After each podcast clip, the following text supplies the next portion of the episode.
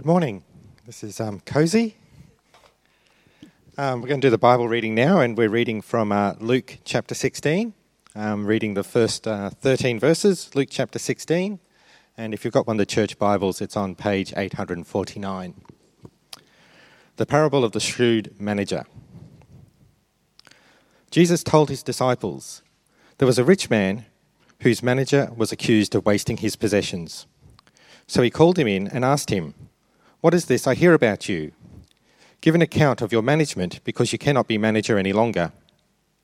The manager said to himself, What shall I do now? My master is taking away my job. I'm not strong enough to dig, and I'm ashamed to beg. I know what I'll do so that when I lose my job here, people will welcome me into their houses. So he called in each one of his master's debtors. He asked the first, How much do you owe my master? Nine hundred gallons of olive oil, he replied. The manager told him, Take your bill, sit down quickly, and make it 450. Then he asked the second, How much do you owe? A thousand bushels of wheat, he replied. He told him, Take your bill and make it 800. The master commended the dishonest manager because he had acted shrewdly. For the people of this world are more shrewd in dealing with their own kind than the people of the light. I tell you, use your wealth, worldly, worldly wealth to gain friends for yourselves, so that when it is gone, you'll be welcomed into inter- eternal dwellings.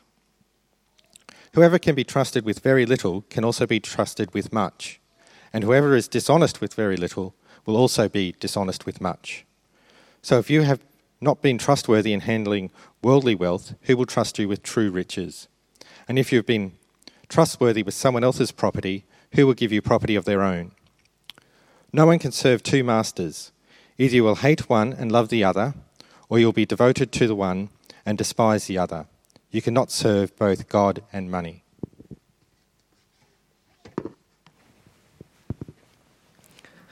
Thanks for that. Hi, everyone. I'm Mikey. It's great to be here. Um, it's always a privilege to be able to be uh, able to come. To, I, I, got a stool. Sorry. Um, it's a privilege to always come here to Southside and to yeah, preach to my Southside family. I love being part of this church, um, being part of the uh, Southside family. Uh, I always uh, joke, but um, after Ross and Ben and Jayesh, I'm the fourth in line to get called um, if no one can preach. So um, it's great to be able to be here. Um, yeah, I mean, thanks, thanks Ben for uh, sharing a bit about our church, how Providence is going. Uh, we did celebrate our third birthday two weeks ago. Uh, a lot of a lot of great praise points from that um, that day. We had interviews sharing, and people were sharing about um, what they've uh, learned and what they've, uh, how they've grown at Providence. Uh, one of my greatest praise points, I, would just like to share this with you, is one of my high school friends who I haven't um, hung out with really for about 16, 17 years.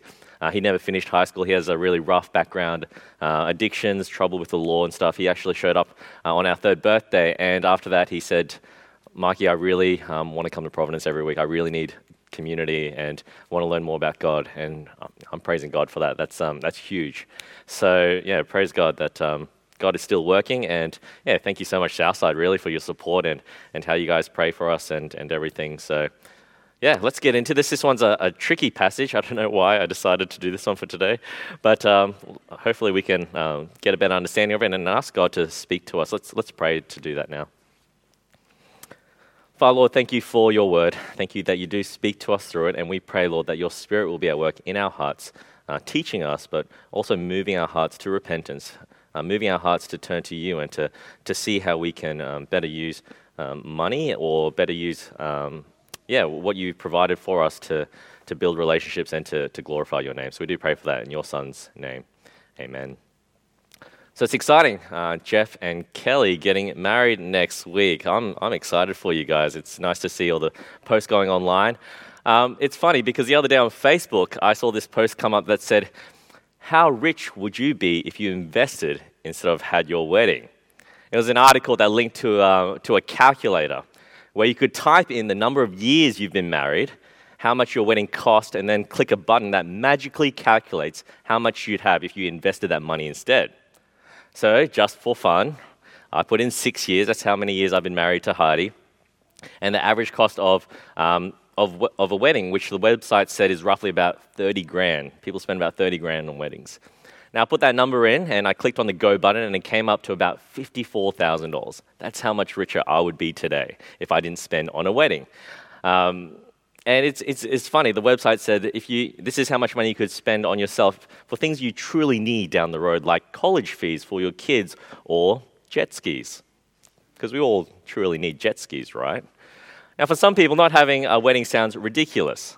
That's, the, that's a childhood dream. You know, to, to throw a beautiful wedding that you've always wanted. It's the biggest party you'll ever throw in your life the biggest, the biggest op, um, opportunity to gather everyone you know and to see everyone scrub up and put on their dancing shoes and, and take a million photos looking your sharpest. But for others, it makes total sense. Save your money, invest it, do, do what you really want to do with that money. I mean, that money's just going to, to spend on your friends getting dressed up, drinking, and dancing. That's not even your thing, right? So you might as well invest in the future. Buy something you really need, like jet skis. Interesting, isn't it? Some would say that's wise to save your money for the future rather than some overpriced party. Others would just say, What's money for if we can't spend it to enjoy the friendships and family we have throwing a party and celebrating that milestone together? I don't know which camp you fall under, whether you're the, the type to just enjoy the present and, or you're always worrying about the future. We all have different views and values when it comes to how we use money. But it's generally true for all of us. We really do treasure money, don't we? We really value it. We all believe we need more of it. We believe that, if, that it can buy us happiness, it can buy us security. It makes our lives better in the present or in the future. And with it, we often look inwards, don't we? How do I better my life with what I have? How can I be more comfortable for my future? How can I treat myself? Our world promotes this consumerism, the whole bigger is better mentality. Bigger houses, bigger cars, bigger bank accounts, bigger holidays. We're told to pursue security, even luxury, and a, and a comfortable lifestyle. And we see it on, on, on the social media, where the bloggers out there telling us to live it up. But when it comes to the Christian faith, when it comes to God, Jesus approaches it with a completely different worldview, doesn't he? So, how will we, uh, for those in the room, how will we as Christians, in the eyes of a watching world, how will we view our money and our resources? For some of us here who might not be Christians, I'm hoping that this will still be insightful for you to understand the God of the Bible and how he views money as well. So, follow along with me in chapter 16. From the get go, we're, we're told that Jesus is talking to his disciples. And he tells them this parable. There's a rich man with a manager who manages his finances. This guy is like the, the CF, CFO of the company, in charge of how to invest this money and how to spend it. But words out, this guy's been wasting the owner's money. And so he calls him up and says, Hey, you're fired. right, That's it. And no one wants to ever hear those words. We'd rather quit before we get fired, right? But you can imagine how this guy feels. What are you going to do? How will you feed, how will you feed your family? And you start going through this mental checklist of jobs you could, you could possibly apply for. So he considers manual labor. Oh, should I become a tradie? You know, oh, I'm not strong enough really to even lift a hammer or a shovel. You know, not strong enough to dig, he says. My skin is too soft and supple to handle the harsh sun. There's no calluses on his hands. Well, he's probably thinking, okay, maybe I could beg instead. But I'm too ashamed to beg for money. I mean, I was in a managerial position. I worked in an office.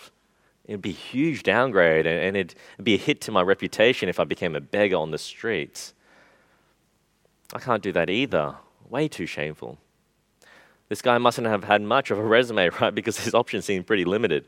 So he comes up with this brilliant plan. Verse 4, verse 4 I know what I'll do so that when I lose my job here, people will welcome me into their houses. And so what he does is he calls up all his boss's clients, the master's debtors, these are people who, are the, who the master invested money into. He calls them up, and as the parable goes, he cancels part of their debts. Now, this is interesting, isn't it? This is where his shrewdness comes in. This is why he's called the shrewd manager. And now, shrewd just means wise or clever, quick thinking. He calls up the guys who owes his master money, and he says to the first one, How much do you owe him? Verse 6. 900 gallons of olive oil, he replied. The manager told him, Take your bill, sit down quickly, and make it 450. Then he asked a second, How much do you owe? A thousand bushels of wheat, he replied. He told him, Take your bill and make it 800. Now you're wondering, aren't you? How, how can this guy just discount all this owing money? I mean, what right does he have? He just got fired. Yet he still goes the effort of at least redeeming some of the money owed to the master. Now, some commentators have said that in, in Jewish tradition, this extra money is like the interest, the commission he could have made as a manager. All he's doing is just cancelling that commission that's owed to him. But I think there's actually a bit more to this. There's something a bit sketchy about this, isn't there? You know, the way he tells his client to sit down quickly and, and he doesn't really punch the numbers, he just cuts the debt in half. It sounds a bit dodgy, doesn't it? He's doing something uh, under the table here. He's most likely ripping off his master by doing something like this. But whatever he's doing, it's, it's clever, isn't it? He's gaining favor with these clients. He's looking out for his own good and preparing for unemployment. I mean, 900 gallons of olive oil sounds expensive, doesn't it? I mean, back then, that's a lot of money to just halve. But imagine too, if you were the if you were the guy who had to pay half of your debt back. You know, I'm imagining this from from from the from the bank of your mortgage, and the bank said, "Nah, look, we'll just cancel half your mortgage." You'd be stoked, wouldn't you? You'd be thankful. You'd want this the bank manager to come around for dinner to say thank you, cook him a nice meal, and he'd become your new best friend. Canceling half your debt? That's what this manager's doing. He's making friends. So that when he's out of a job, these guys will remember him as generous and good to them. And perhaps, just perhaps, they'll even employ him to manage their households. That's the thinking behind this. And his master finds out. And as the parable goes, verse 8, the master commended the dishonest manager because he had acted shrewdly. Now, notice he didn't commend the manager for his dishonesty. He probably just lost a lot of money from his investments. And so we get a bit confused here in this part of the parable we read this part and we think, is Jesus saying it's okay to just do dishonest things? The whole secret handshake and a wink thing? Well, Jesus is firstly telling a story. He's telling a story about a, a master who's commending his manager. That's just part of the story. But secondly, the master, he isn't saying, good job for ripping me off. Good job for wasting my resources. He's saying, you're dishonest, man, but hey, you're also really smart. Good on you for being clever and sharp, quick witted when you're about to be fired. Now, it's interesting. Though he's a bit of a sketchy character in the story, he's commended, given a pat on the back. Jesus isn't saying what he did was right, how he approached his, but how he approached his coming future, that was clever. Sounds confusing, but it shouldn't be. When we, when we see people who do clever or cunning things, we can still be impressed, can't we? To some extent. Doesn't mean it's necessarily right. When I think about this, I think about the, the movies um, that we watch. Um, Ocean's 11, have you guys seen that movie? Back in, years ago, right? And they've made Ocean's 12 and, and so forth. You got, you got this group of thieves who come up with this really clever way to rob a casino and you're watching the movie and they've got a, a, group of really clever criminals. You've got the flexible guy who hides in small places, the, the pickpocket who steals the ID card to get into the vault, the, the hacker who gets into the security cameras. And together they pull off this huge heist. And you watch it and you want them to really get away with it. You really you watch it and you, because that's that's the whole point of the movie. You want them to get away with it. You don't want them to get caught. It's so clever. But they're still criminals. they still deserve to go to jail. It wasn't right but it was clever and cunning. And so the master commends this manager for being shrewd about his future, for being clever, for being cunning. And that's the parable. That's all we have. Now, to understand the point Jesus is making, we've got to understand some things about the master and the manager. The manager's role is managing the funds of the master, right? How the money is invested and things like that. His, his role is essentially is stewarding the master's money. That means this money isn't his. It's the master's money. The manager is called to look after the master's money. And now, with every parable, we need to see what it has to do with us, the listeners. The first thing Jesus really wants us to recognize is this God is the master. We're called to manage and steward all that He's given to us. And so we got to ask ourselves do we see our money as God's money? Do we, do we see that everything we own, all our resources, our possessions, as belonging to God? And that God calls you and I to manage his resources well. And I think a lot of people, we, we struggle with this truth. How is everything that I've worked for, all the money I've earned, the sweat, blood, and tears I've put into my, my job, the overtime and late nights to get that promotion, and, and all the things I have, how does that belong to God? I mean, people have said this to me. Why do I have to give glory to God? Why do I have to thank God? I put in all the effort. I had, a, I had someone ask me this question recently, and I got him to think who gave you the opportunity to work? Who gave you the intellect or the experience or the talent, even? Who gave you an able body or an able mind to study? Who allowed you to grow up right here in Brisbane or to access an education? Did you get to choose and earn your position in society? Born even into a privileged Western society? Why weren't we born in a, a rural village in Southeast Asia in, a, in, in poverty? What about life itself? Who gave you life? the very breath that you breathe. Who gives, who, who gives you that? And so when it comes to money, the ability to earn it through working for it, isn't that still ultimately God? The master. Mean, God puts the pieces in places that allow you and I to find work, to make money, and to steward or, or manage that money for God and to do good with it. Some of us, we hear this, and we hear this as Christians. We've grown up in church, some of us, yeah, and we agree. We go, okay, everything I have belongs to God. I get the principle. But how much really belongs to God? How much really does God want from me? And so people will suggest that a tithe, you might have heard that before, just 10%, which was what God commanded in the Old Testament. Give 10% to God, to his church, to the work of his kingdom. Now, in Israel, this was uh, how it went down annually. They gave a tithe of everything they owned, and they give it at, um, and give more also to certain festivals each year.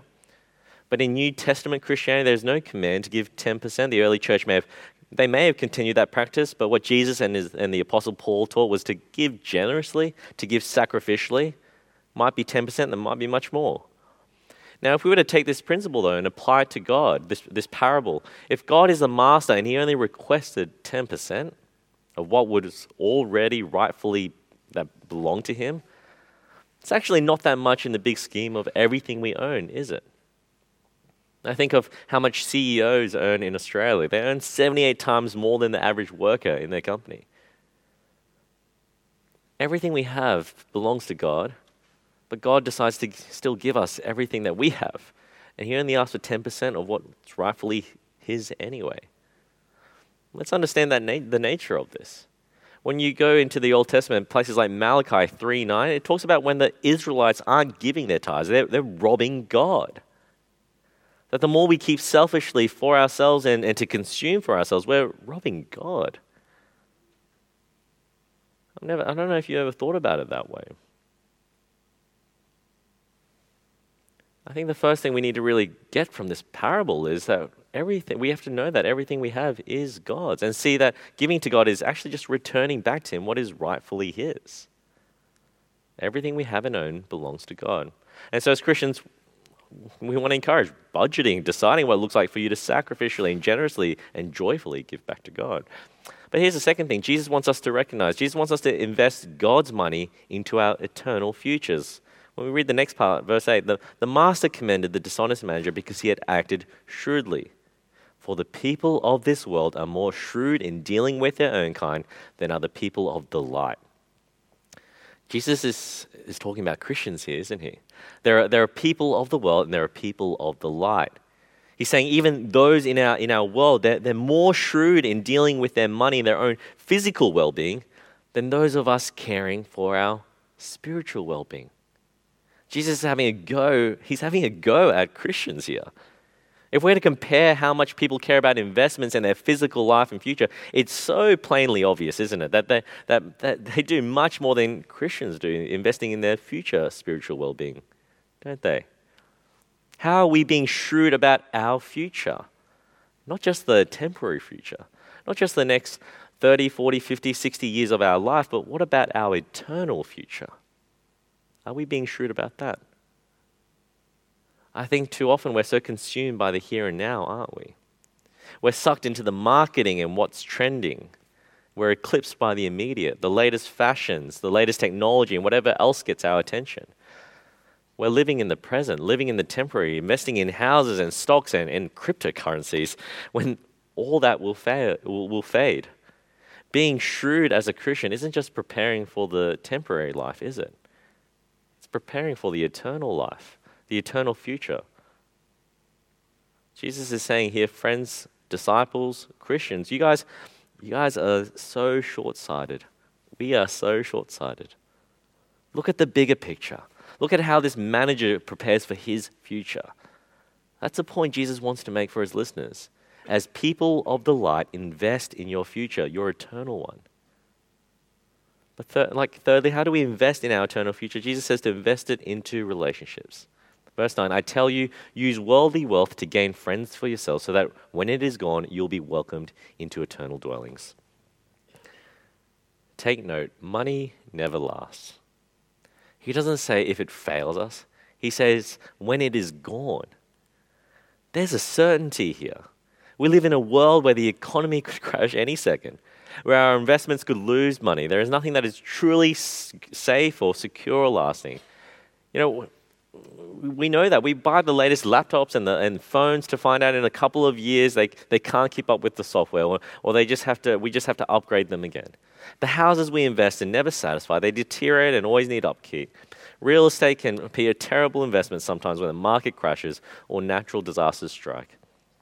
But even if it's not the investments or the possessions, we know, don't we, that it'll all be gone when we die, right? Do any of you think that you can take your, your money and your investments to the afterlife? We can't take it with us. You, could, you can die a billionaire, but you can't take that money with you. We enter our world with nothing and we leave our world with nothing. That's the very reality we have to live in. It doesn't matter if you're, you're someone who lives the YOLO life or is always planning for the future. That's reality. We only have a short time in this world, and everything we have and own and earn will one day be gone. So here in verse 9, Jesus says, I tell you, his way of saying, listen up. While the manager is investing into his future, Jesus is telling us, Christians, to invest God's money, the master's money, into their future, thing, into things that will last eternally, and particularly friendships. Have you ever stopped to consider how precious your investments are in other people. That those investments will be that you get to see them in heaven, enjoying God with you. Think about this. Spend your money on others. Give to others. Give out of generosity, and through it, make friends that will last into eternity. You see, this parable is on the one hand about money, but on the other hand, it's also about relationships. The manager in this story, he cuts his losses, but he, his focus isn't just about money, he wants to gain friends. So Jesus says, use what God has given to you to make friends and invest in relationships. And isn't that what we ultimately care about? Say if you borrowed my expensive Lamborghini that's sitting outside, and I was driving around. I don't actually own one. But if you, imagine I had one and you borrowed it, and you got yourself into a tragic car accident driving my Lamborghini, right? The car was totaled my first question isn't, oh, is the car all right? Is it? That, if, if that was my first question, you have every right to think I'm a selfish jerk. It doesn't matter what condition the car is in. It matters if you're all right. If you're the one in the car accident, I should be asking if you're safe and unhurt.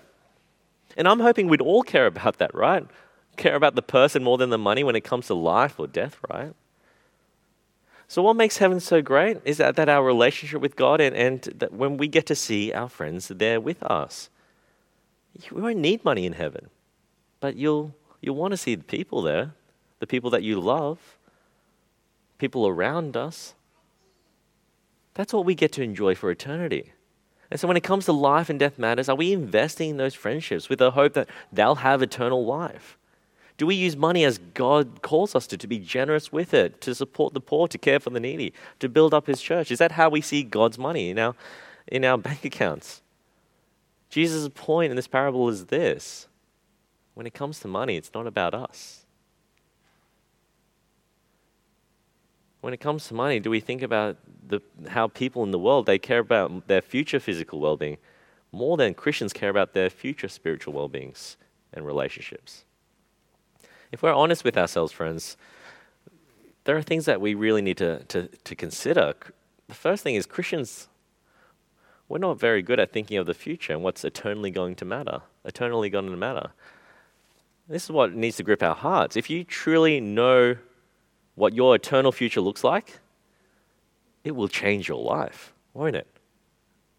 Everything changes. The future determine the future reality determines our present priorities. The way you see relationships change. The way you see your reputation change. And in this context, the way you see your money changes. Being shrewd is thinking about our goals and thinking backwards. Do you believe that heaven is real? Do you believe that God has secured that for you? Do you realize that eternal life is so much longer than the temporary? Do we also want to see special loved ones and more and more friends in heaven with us? Now, if the answer is yes to all the above, if that's our future reality, how are we living today to see that happen? We want to invest in the future. And I know at, Southside here, we, we, we financially support the, the Mayerings in Ireland. We financially support the, the chaplain down at Rochedale State School. That's great because we want more and more people to know Jesus and, and the future heavenly realities with us. Previously, uh, Southside supported the Evans family in, in Japan. They supported Jeff Taken up at AFES at the university, at Griffith University. Why? Because we wanted to see more Japanese brothers and sisters in eternity. We wanted to see more of those university students in Brisbane come to know Jesus. And so, as a church, we, we want to support that because we want to see more and more people enjoying God with us for eternity, don't we? We want to see we want to see children in, in, in countries in, in, that are in poverty and, and support organizations like Compassion who are alleviating these children out of poverty in the name of Jesus. That's where we want to invest our money into. And so, how will we be shrewd with our money? How will we invest in relationships, investing in God's kingdom? You do maybe you do want to give to the to the work of the church. Maybe you do want to give to the work of missionaries. Maybe you do want to give to the homeless and poor in our society spending it on places so you know that people will come to know the gospel. I was talking to Jayesh a couple of weeks ago about this. He told me he could save $1,000 a year if he didn't buy coffees every day. If he just stayed home and made instant coffees, which would be an abomination, he wouldn't have the opportunity to build relationships with the people at his local cafe. There's this cafe that he goes to every day in New Farm. Now, if he was just doing this to go to the cafe and drink coffee with no desire to build relationships, then yeah, maybe you could argue that is a lot of money, $1,000 a year. It's unwise and wasteful. But if he does it intentionally to build relationships, if you see money in Jayesh's context is being spent with the hope of seeing new friends and seeing them in our future eternal dwellings. The crazy thing is, we live as though we will live here forever. That's how we live. But, friends, this isn't our eternal home this isn't all that there is. I know, I know some very ambitious people. They have this grand vision um, of the next 20 years of their life. You know, they're in their 20s and they have the hope of retiring by 40. And I, I think in my head, friends, if this is you, your, your vision for life, your ambitions and your goals are far too small. Especially if we think that this life is all that we have. You know, while some are planning for the next 50, 60 years of their life, Jesus is telling us Christians to plan for the next 50 billion years. Our eternal life that's going to be so much more glorious. So, everything we have now, God says, use it for His kingdom. Use it to gain friends, to see others rescued into eternity, so that you and they will be welcomed into that grand party, that even greater party, the great banquet that awaits us in heaven. But as we turn to verse 10, Jesus actually finishes with addressing our attitude towards God with it as well. Verse 10 Whoever can be trusted with very little can also be trusted with much, and whoever is dishonest with very little will also be dishonest with much. So if you have not been trustworthy in handling worldly wealth, who will trust you with true riches? And if you have not been trustworthy with someone else's property, who will give you property of your own? No one can serve two masters. Either you will hate the one and love the other or you'll be devoted to the one and despise the other. You cannot serve both God and money. And so we read that, and we just look at how many times Jesus talks about this idea of being trustworthy, trustworthy with what you've been given. And in every season of life, have you ever thought about this? God gives us something. And so when we read this, this talk isn't just for um, whether you're a student or, a worker or you're retired. God gives us, He provides for us throughout all seasons, doesn't He? How you invest in what you've been given shows us our, shows your attitude towards Jesus. And so you've got to keep thinking, what am I modeling as a uni student, as a, as a worker, as a husband or wife, as a dad or mom to my children? When I was, when I was going through my uni years, I didn't have much. I, had a part time job that didn't pay much. But I was always given that principle be generous with what I have. Set up habits now as a uni student, because when you do have more as a worker, you can be generous, you can still have that still, same standard of giving. And I'm preaching this to myself, friends. You know, I'm, how can I be trustworthy with the resources that I've been entrusted with? Or am I robbing God with, with what I've been given? Jesus points us to this reality. We can't have two masters. As Christians, we can't say God is God and we believe and love Him, but He can't touch our money. These last words, Jesus wants us to see that money is the measure of our hearts. The spiritual measure of our heart is seen in our attitude to it, how we view it, how we use it, how we spend it. It's an outflow of our hearts. It's one of the greatest idols that Jesus speaks about, more than any other topic in the Bible. People might say money is evil, but money is not evil. The problem isn't money, the problem is a love of money. You see, our hearts are always in search of a substitute God, and money is the perfect candidate. It gives us an illusion of power and control. It promises so much, but experience tells us it delivers so little. It's given as a good gift and a tool meant to serve others, but more often than not, we elevate it so that it's, it becomes an idol that we end up worshipping. We have to put money in its rightful place, don't we? Money makes a terrible God.